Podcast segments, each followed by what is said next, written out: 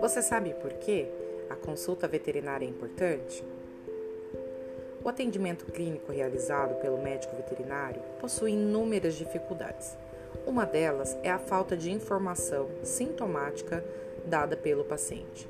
Logo, o diagnóstico ficará restrito, em princípio, aos sinais clínicos do paciente e às informações obtidas através do tutor do animal. Para adquirir essas informações, é importante que seja feita uma anamnese, que é, pode ser realizada somente pelo médico veterinário, que ele consiste em recordar um histórico, assim como os hábitos dos, dos animais, ver o ambiente onde ele vive e outros dados para que possa ajudar no reconhecimento da doença, o problema o qual o animal se encontra.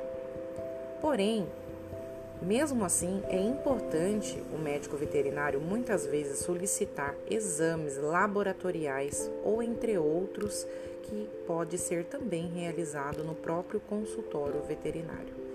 Então, por isso é importante que seja feita uma consulta veterinária para que o tratamento do animal tenha sucesso. Então, a dica de hoje é essa. Então, tenha uma boa tarde.